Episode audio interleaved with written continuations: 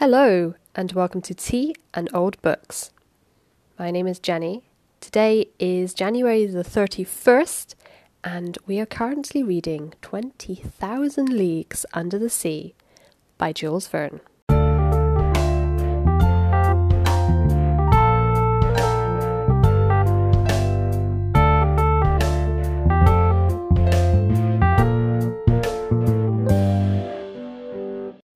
Hello, and welcome back to Tea and Old Books. It has been a long time since I recorded an episode. Apologies, I have had various technical problems which held me back, as well as my own lack of motivation through tiredness and weariness. I'm sure you can all understand where we are at this point in the year. But I am back on it today. Today is January the 31st. It's the end of the year, and I was thinking to myself, I am going to finish reading 20,000 Leagues Under the Sea. I don't know if I'm going to actually be able to do that because I think we have a few chapters left. But I'm feeling optimistic that we can we can get close, if not to the end of the book. And we left on a very exciting part last time. So last episode, all those weeks before, we had the Nautilus stuck under loads of ice. So I think they were in the South Pole and they've got themselves trapped under the block of ice that is there and they're running out of air. And that is the exciting moment that I chose to stop reading the book for many weeks, more than many weeks, for a couple of months. Now, like I said, I had a few technical issues. So first of all, I went on holiday, so that was that was one thing. And then I had a problem with my microphone. Now, I was very kindly gifted a new microphone but I can't get it to work because my computer is so old and so tired that it refuses to do what I want it to do. Ah, so I'm still using the old microphone, which is a little bit clunky, and I have this shiny new microphone sitting next to me, taunting me with its newness and my inability to make it do what I want it to do. So hopefully I will sort this out somehow through magic. I don't even know how I'm going to force my computer to do what I want it to do. It's too old, poor thing. Anyway, we're going to continue reading 20,000 Leagues Under the Sea, but first let's talk about the tea that I'm drinking. So, next to me, I have a lovely cup of warm tea. It's quite cold in Spain, so I need to drink as much warm liquid as possible. And this is a Christmas tea. And I don't actually know what it is because it very excitingly came from a tea advent calendar that a friend sent me. So every day of Advent, you would slip out a tea bag with the appropriate number on and and drink it. And it was a mystery flavour. Now it does say on the back of the, the packet what all the different flavours are, but each individual one you, you don't know what it is. So I think this one that I have today is a ginger tea. Ginger mixed with something. The writing is also very small, so I can't really read it, but it's some kind of ginger tea and it's lovely and warm. I love ginger in the winter, it's great. Of course, Advent is over, but like many things, I was slow at drinking the tea, so I still have a couple of them left, though I think this might be the last one.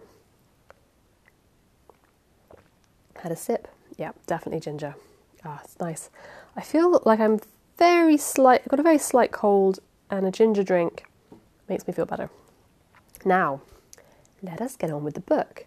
So, chapter 16 we are up to, and chapter 16 is called Want of Air. So, I think this is going to be a pretty exciting chapter of them trying to work out all the maths behind not suffocating. Let us continue reading 20,000 Leagues Under the Sea. Chapter 16 Want of Air. Thus, around the Nautilus, above and below, was an impenetrable wall of ice. We were prisoners to the iceberg. I watched the captain. His countenance had resumed its habitual imperturbability. Well, that's a long word. Is that a real word? Let's continue. Sorry. Gentlemen, he said calmly, there are two ways of dying in the circumstances in which we are placed. This puzzling person had the air of a mathematical professor lecturing to his pupils. The first is to be crushed. The second is to die of suffocation. I do not speak of the possibility of dying of hunger, for the supply of provisions in the Nautilus will certainly last longer than we shall. Let us then calculate our chances. As to suffocation, Captain, I replied, that is not to be feared, because our reserves are full. Just so, but they will only yield two days' supply of air. Now, for 36 hours, we have been hidden under the water, and already the heavy atmosphere of the Nautilus requires renewal. In 48 hours, our reserve will be exhausted. Well, Captain, can we be delivered before 48 hours? We will attempt it at least by piercing the wall that surrounds us. On which side? Sound will tell us. I am going to run the Nautilus aground on the lower bank, and my men will attack the iceberg on the side that is least thick. Captain Nemo went out. Soon I discovered by a hissing noise that the water was entering the reserves. The Nautilus sank slowly and rested on the ice at a depth of 350 yards, the depth at which the lower bank was immersed.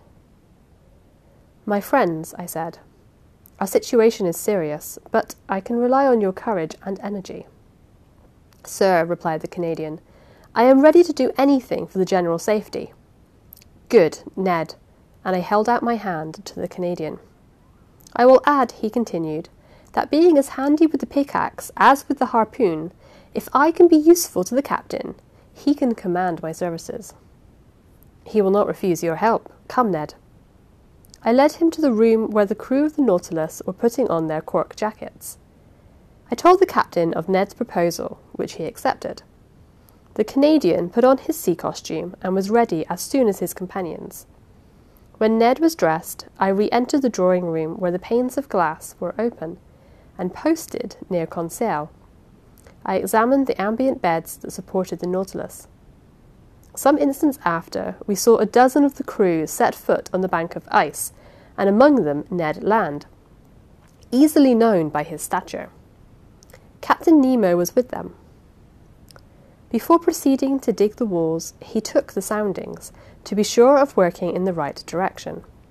Long sounding lines were sunk in the side walls, but after fifteen yards they were again stopped by the thick wall. It was useless to attack it on the ceiling like surface, since the iceberg itself measured more than four hundred yards in height. Captain Nemo then sounded the lower surface. There, ten yards of wall separated us from the water. So great was the thickness of the ice field. It was necessary, therefore, to cut from it a piece equal in extent to the waterline of the Nautilus. There were about 6,000 cubic yards to detach, so as to dig a hole by which we could descend the ice field. The work had begun immediately and carried on with indefatigable energy. Instead of digging round the Nautilus, which would have involved greater difficulty, Captain Nemo had an immense trench made at eight yards from the port quarter. Then the men set to work simultaneously with their screws on several points of its circumference. Presently the pickaxe attacked this compact matter vigorously, and large blocks were detached from the mass. By a curious effect of specific gravity, these blocks, lighter than water, fled, so to speak, to the vault of the tunnel, that increased in thickness at the top in proportion as it diminished at the base. But that mattered little, so long as the lower part grew thinner. After two hours' hard work, Ned Land came in exhausted. He and his comrades were replaced by new workers, whom Conseil and I joined. The second lieutenant of the Nautilus superintended us. The water seemed singularly cold, but I soon got warm, handling the pickaxe. My movements were free enough, although they were made under a pressure of thirty atmospheres. When I re entered after working two hours to take some food and rest, I found a perceptible difference between the pure fluid with which the Rouquayrol engine supplied me and the atmosphere of the Nautilus, already charged with carbonic acid. The air had not been renewed for 48 hours, and it viv- its vivifying qualities were considerably enfeebled. However, After a lapse of twelve hours, we had only raised a block of ice one yard thick on the marked surface, which is about 600 cubic yards. Reckoning that it took 12 hours to accomplish this much, it would take five nights and four days to bring this enterprise to a satisfactory conclusion. Five nights and four days, and we have only air enough for two days in the reserves. Without taking into account, said Ned, that even if we get out of this infernal prison, we shall also be imprisoned under the iceberg, shut out from all possible communication with the atmosphere. True enough. Who could then foresee the minimum of time necessary for our deliverance? We might be suffocated before the Nautilus could regain the surface of the waves. Was it destined to perish in this ice tomb, with all those it enclosed? The situation was terrible, but everyone had looked the danger in the face, and each was determined to do his duty to the last. As I expected, during the night, a new block, a yard square, was carried away, and still further sank the immense hollow. But in the morning, when, dressed in my cork jacket, I traversed the slushy mass at temperature of six or seven degrees below zero, I remarked that the side walls were gradually closing in. The beds of water farthest from the trench that were not warmed by the men's work showed a tendency to solidification. In presence of this new and imminent danger, what would become of our chances of safety, and how hinder the solidification of this liquid medium that would burst the partitions of the Nautilus like glass? I did not tell my companions of this new danger. What was the good of damping the energy they displayed in the painful work of escape? But when I went on board again, I told Captain Nemo of this grave complication. I know it, he said, in that calm tone which could counteract the most terrible apprehensions. It is one danger more, but I see no way of escaping it. The only chance of safety is to go quicker than solidification. We must be beforehand with it, that is all.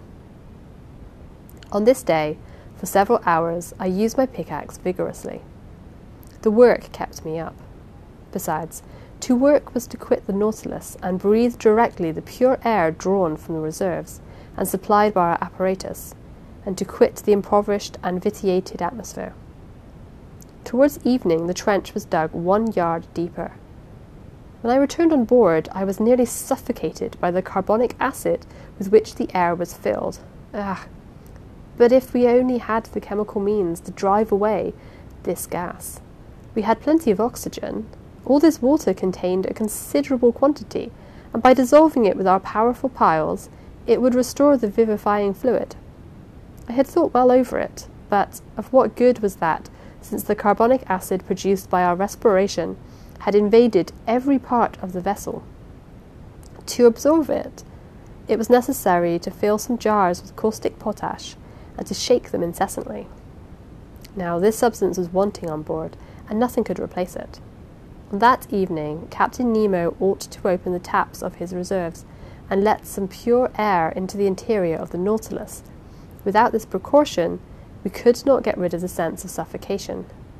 The next day, March 26th, I resumed my miner's work in beginning the fifth yard. The side walls and the lower surface of the iceberg thickened visibly. It was evident that they would meet before the Nautilus was able to disengage itself. Despair seized me for an instant. My pickaxe nearly fell from my hands. What was the good of digging if I must be suffocated, crushed by the water that was turning into stone? A punishment that the ferocity of the savages would not have even invented. Just then Captain Nemo passed near me. I touched his hand and showed him the walls of our prison. The wall to port had advanced to at least four yards from the hull of the Nautilus. The captain understood me and signed me to follow him. We went on board. I took off my cork jacket and accompanied him into the drawing room. Monsieur Aronnax, we must attempt some desperate means, or we shall see, or we shall be sealed up in the solidified water as in cement. Yes, but what is to be done? Uh, if my Nautilus was strong enough to bear this pressure without being crushed. Well, I asked, not catching the captain's idea. Do you not understand, he replied, that this congelation of water will help us? Do you not see that by its solidification it would burst through this field of ice that imprisons us, as, when it freezes, it bursts the hardest stones? Do you not perceive that it would be an agent of safety instead of destruction? Yes, Captain, perhaps, but whatever resistance to crushing the Nautilus possesses, it could not support this terrible pressure, and would be flattened like an iron plate. I know it, sir. Therefore, we must not reckon on the aid of nature, but on our own exertions. We must stop this solidification. Not only will the side walls be pressed together, but there is not ten feet of water before or behind the Nautilus. The congelation gains on us on all sides. How long will the air in the reserves last for us to breathe on board? The captain looked in my face. After tomorrow, they will be empty. A cold sweat came over me.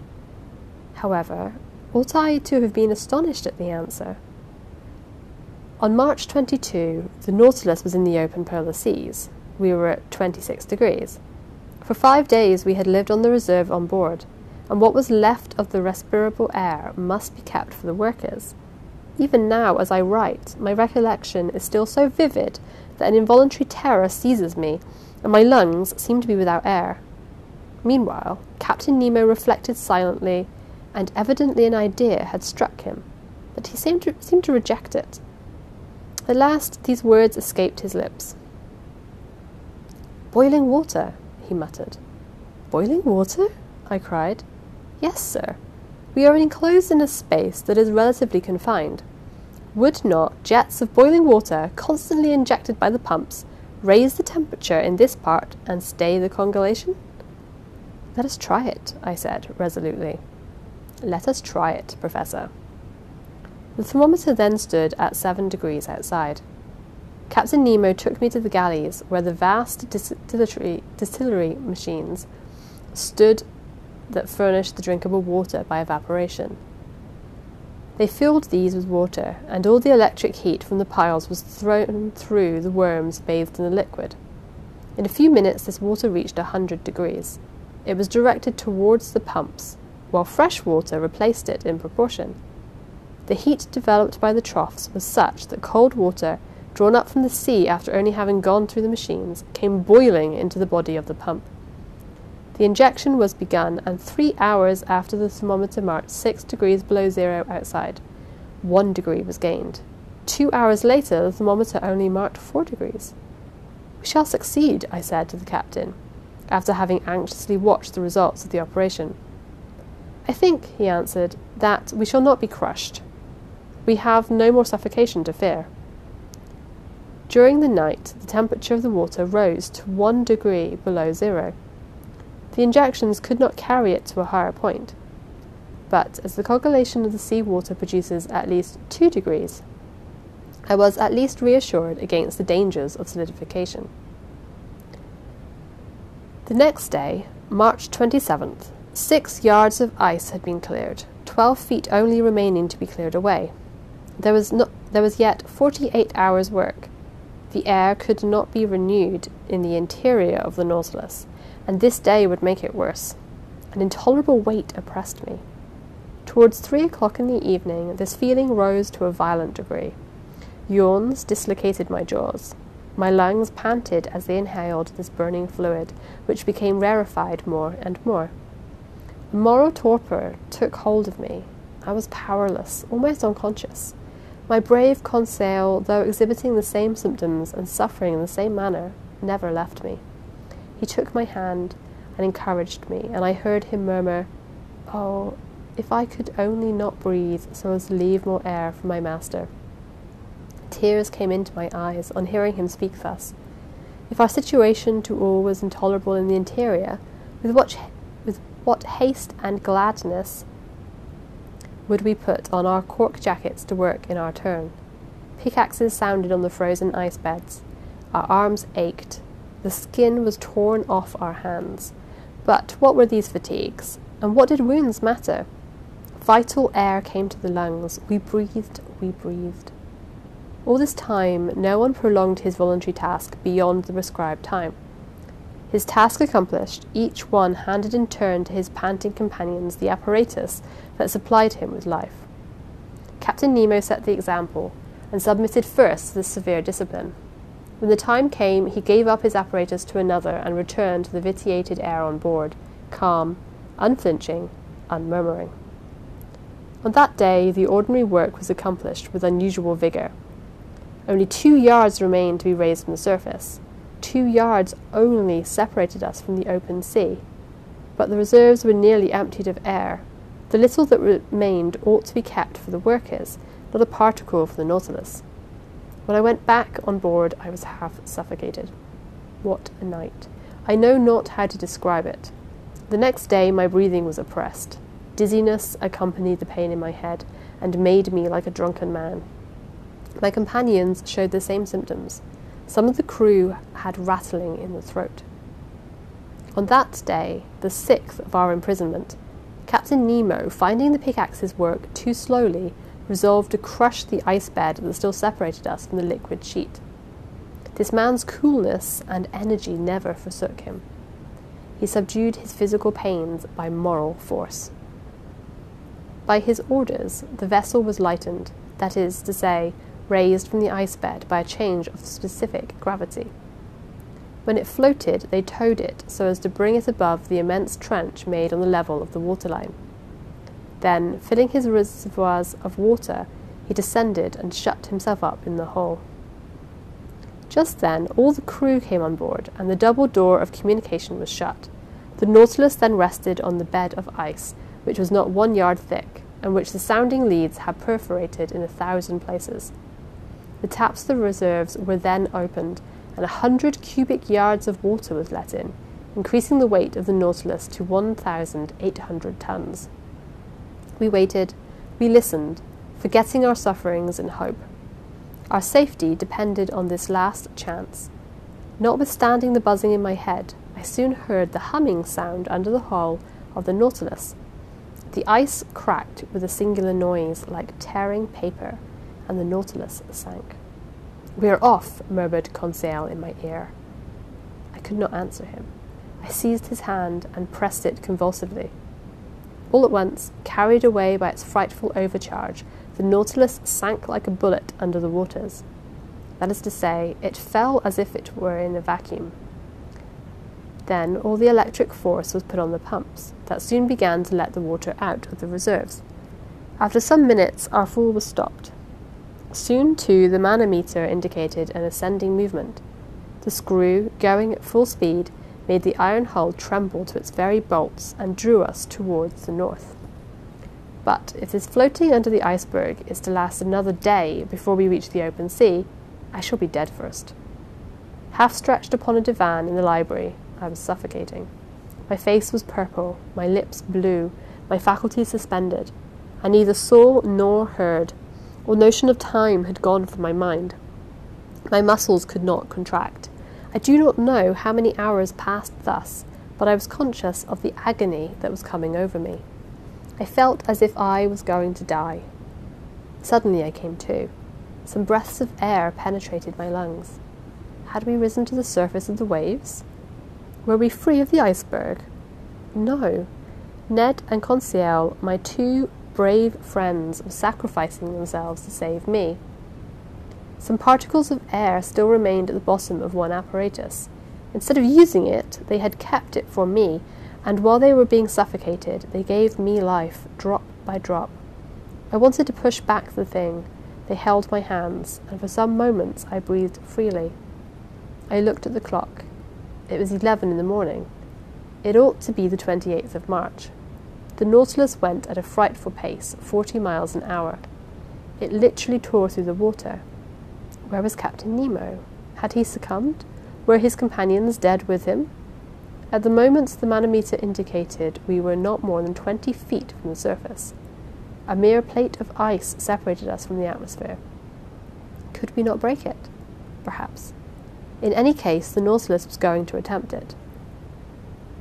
I felt that it was in an oblique position, lowering the stern and raising the bows. The introduction of water had been the means of disturbing its equilibrium. Then, impelled by its powerful screw, it attacked the ice field from beneath like a formidable battering ram.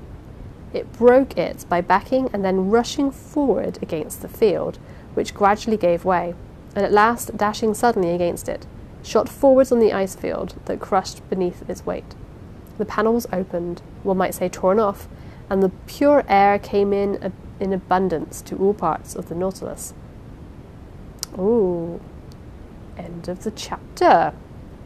Well, I mean, that was quite long there. Like lots of, I don't really understand what happened when they dug their way out. I guess they were sort of trapped in a underwater, under iceberg cave, and then had to dig their way out of that. But lots of um, strange sort of like class love there with the the harpoonist and Conseil willingly sacrificing their own lives, potentially their own air, to save the professor. Not sure I feel about it.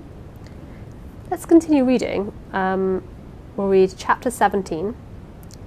I don't remember how many chapters are left. I suspect that this is not the last chapter, so we may still have some time to go after this episode. Chapter 17 From Cape Horn to the Amazon. How I got onto the platform, I have no idea. Perhaps the Canadian had carried me there, but I breathed, I inhaled the vivifying sea air. My two companions were getting drunk with the fresh particles. Okay, so they're not dead. They've carried him up there. I mean, is he just much weaker? This idea like the, the intellectuals are somehow physically weaker than the others, and therefore the lack of oxygen sort of felled him first is interesting. Let's carry on reading. The other unhappy men had been so long without food that they could not, with impunity, indulge in the simplest ail- aliments that were given them. We, on the contrary, had no end to restrain ourselves. We could draw this air freely into our lungs, and it was the breeze, the breeze alone, that filled us with this keen enjoyment. Ah, said Conseil, how delightful this oxygen is! Master need not fear to breathe it. There is enough for everybody. Ned Land did not speak, but he opened his jaws wide enough to frighten a shark. Pause it. That's a hilarious image. What? He's just opened his mouth really wide, just sucking as much, much oxygen as he can. Fantastic. Our strength soon returned, and when I looked round me, I saw we were alone on the platform. The foreign seamen in the Nautilus were contented with the air that circulated in the interior. None of them had come up to drink in the open air. The first words I spoke were words of gratitude and thankfulness to my two companions. Ned and Conseil had prolonged my life during the last hours of this long agony. All my gratitude could not repay such devotion. My friends, said I, we are bound to one another forever, and I am under infinite obligations to you. Which I shall take advantage of, exclaimed the Canadian. what do you mean? said Conseil. I mean that I shall take you with me when I leave this infernal Nautilus. Well, said Conseil, after all this, we are going, right? Yes, I replied, for we are going the way of the sun, and here the sun is in the north. No doubt, said Ned Land, but it remains to be seen whether he will bring the ship into the Pacific or the Atlantic Ocean. That is, into frequented or deserted seas. I could not answer that question, and I feared that Captain Nemo would rather take us to the vast ocean that touches the coasts of Asia and America at the same time. He would thus complete the tour around the submarine world and return to those waters in which the Nautilus could sail freely. We ought before long to settle this important point. The Nautilus went at a rapid pace. The polar circle was soon passed, and the course shaped for Cape Horn.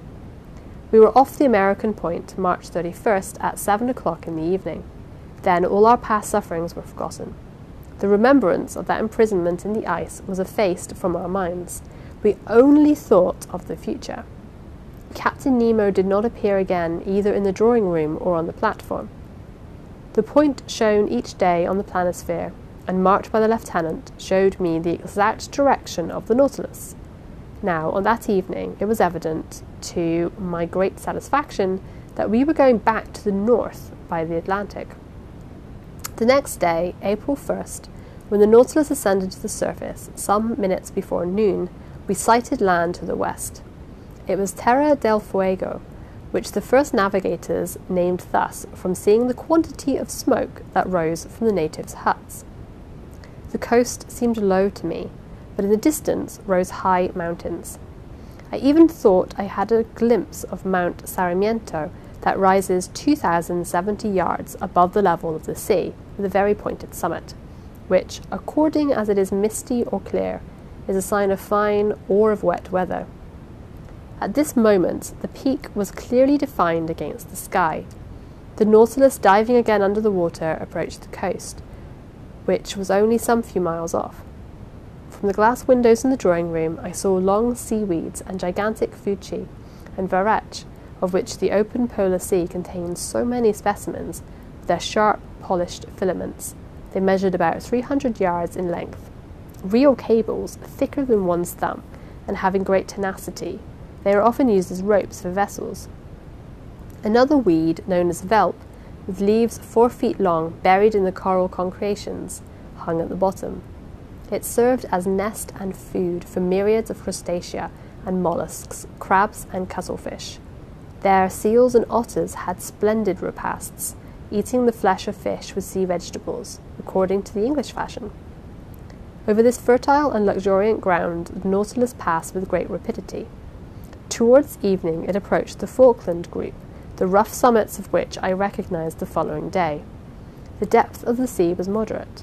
On the shores, our nets brought in beautiful specimens of seaweed, and particularly a certain fucus, the roots of which were filled with the best mussels in the world. Geese and ducks fell by dozens on the platform, and soon took their places in the pantry on board. When the last heights of the Falklands had disappeared from the horizon, the Nautilus sank to between 20 and 25 yards and followed the American coast. Captain Nemo did not show himself. Until the 3rd of April, we did not quit the shores of Patagonia, sometimes under the ocean, sometimes at the surface. The Nautilus passed beyond the large estuary formed by the Uruguay. Its direction was northwards and followed the long windings of the coast of South America. We had then made 1,600 miles since our embarkation in the seas of Japan. About 11 o'clock in the morning, the Tropic of Capricorn was crossed on the 37th meridian, and we passed Cape Frio standing out to sea. Captain Nemo, to Ned Land's great displeasure, did not like the neighbourhood of the inhabited coasts of Brazil, for he went at a giddy speed. Not a fish, not a bird of the swiftest kind could follow us, and the natural curiosities of these seas escaped all observation. This speed was kept up for several days, and in the evening of the 9th of April we sighted the most westerly point of South America that forms Cape San Roque. But then the Nautilus swerved again and sought the lowest depth of a submarine valley, which is between this cape and Sierra Leone on the African coast. The, ba- the valley bifurcates to the parallel of the Antilles and terminates at the mouth by the enormous depression of 9,000 yards. In this place, the geological basin of the ocean forms, as far as the Lesser Antilles, a cliff to three and a half miles perpendicular in height and at the parallel of the Cape Verde Islands another wall not less considerable that encloses thus all the sunk continent of the Atlantic. The bottom of this immense valley is dotted with some mountains that give to these submarine places a picturesque aspect. I speak, moreover, from the manuscript charts that were in the library of the Nautilus, charts evidently due to Captain charts evidently due to Captain Nemo's hand and made after his personal observations. For two days, the desert and deep waters were visited by means of the inclined planes. The Nautilus was furnished with long diagonal broadsides, which carried it to all elevations. But on the 11th of April, it rose suddenly and land appeared at the mouth of the Amazon River, a vast estuary, the embouchure of which is so considerable that it freshens the seawater for the distance of several leagues the equator was crossed. Twenty miles to the west were the Guianas, a French territory on which we could have found an easy refuge, but a stiff wind was blowing and the furious waves would not have allowed a single boat to face them. Ned Land understood that, no doubt, for he spoke not a word about it. For my part, I made no allusion to his schemes of flight, for I would not urge him to make an attempt that must inevitably fail. I made the time pass pleasantly by interesting studies.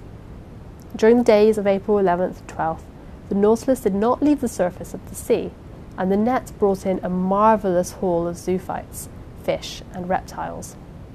Some zoophytes had been fished up by the chain of the nets. They were for the most part beautiful Physatelines belonging to their Actinideian family. So I'm stumbling over the Latin again here. Let's continue on. And among other species, the Phyctus pro- protexta, peculiar to that part of the ocean, the little cylindrical trunk, ornamented with vertical lines, speckled with red dots, crowning a marvellous blossoming of tentacles. As to the mollusks, they consisted of some I had already observed. Olive porphyries with regular lines intercrossed, with red spots standing out plainly against the flesh. Odd pteroceres, like petrified scorpions, translucid hylias, argonauts, cuttlefish, excellent eating, and certain species of calmars that naturalists of antiquity have classed among the flying fish, and that serve principally for, di- for bait for cod fishing. I had now an opportunity of studying several species of fish on these shores. Among the cartilaginous ones, Petromyzones prica, a sort of eel 15 inches long with a greenish head, violet fins, grey blue back, brown belly, silvered and sewn with bright spots, the pupil of the eye encircled with gold. A curious animal that the current of the Amazon had drawn to the sea, for they inhabit fresh waters tuberculated streaks with pointed snouts and a long loose tail armed with a long jagged sting. Little sharks, a yard long, grey and whitish skin, and several rows of teeth, bent back, that are generally known by the name of pantoufles, Vester, vespertilios, a kind of red isosceles triangle, half a yard long, to which pectorals are attached by fleshy prolongations that make them look like bats, but that their horny appendage, situated near the nostrils, has given them the name of sea unicorns. Lastly, some species of ballistae, whose spots were of a brilliant gold colour, and the capriscus of clear violet, with varying shades like a pigeon's throat. I end here this catalogue, which is somewhat dry perhaps, but very exact, with a series of bony fish that I observed in passing belonging to the ant- Apternotes, and whose snout is white as snow. The body of a beautiful black, marked with very long fleshy stripe. Odontognathes, armed with spikes. Sardines nine inches long, glittering with a bright silver light. A species of mackerel provided with two anal fins. Centronotes of a blackish tint that are fished for with torches. Long fish, two yards in length, with fat flesh, white and firm, which when they arc fresh taste like eel, and when dry like smoked salmon. Labres, half red, covered with scales, only at the bottom of the dorsal and anal fins. Chrysoptera, on which gold and silver blend their brightness, with that of the ruby and topaz. Golden tailed spares, the flesh of which is extremely delicate and whose phosphorescent properties betray them in the midst of the waters. Orange coloured spares with long tongues, magres with gold caudal fins, dark thorn tails, etc. Just pausing there briefly to say, man, that was a long sentence. Like, just a huge list of fish in a sentence that went on for about three pages. Whew! Oh my gosh. Oh, I don't know if you can hear yelling outside. People are setting off fireworks. It's only 7 pm, but I guess they're keen. I'm just going to have some tea. All right, let's continue. Notwithstanding this, etc., I must not to omit to mention fish that Conseil will long remember, and with good reason. One of our nets had hauled up a sort of very flat ray fish, which, with the tail cut off, formed a perfect disc and weighed 20 ounces. It was white underneath, red above, with large round spots of dark blue encircled with black. Very glossy skin, terminated in a fin. Laid out on the platform, it struggled, tried to turn itself by convulsive movements, and made so many efforts that one last turn had nearly sent it into the sea. But Conseil, not wishing to let the fish go, rushed to it, and before I could prevent him, had seized it with both hands. In a moment, he was overthrown, his legs in the air and half his body paralyzed, crying, Oh, master, master, help me! It was the first time the poor boy had spoken to me so familiarly. The Canadian and I took him up and rubbed his contracted arms till he became sensible. The unfortunate Conseil had attacked a cramp fish of the most dangerous kind, the cumana.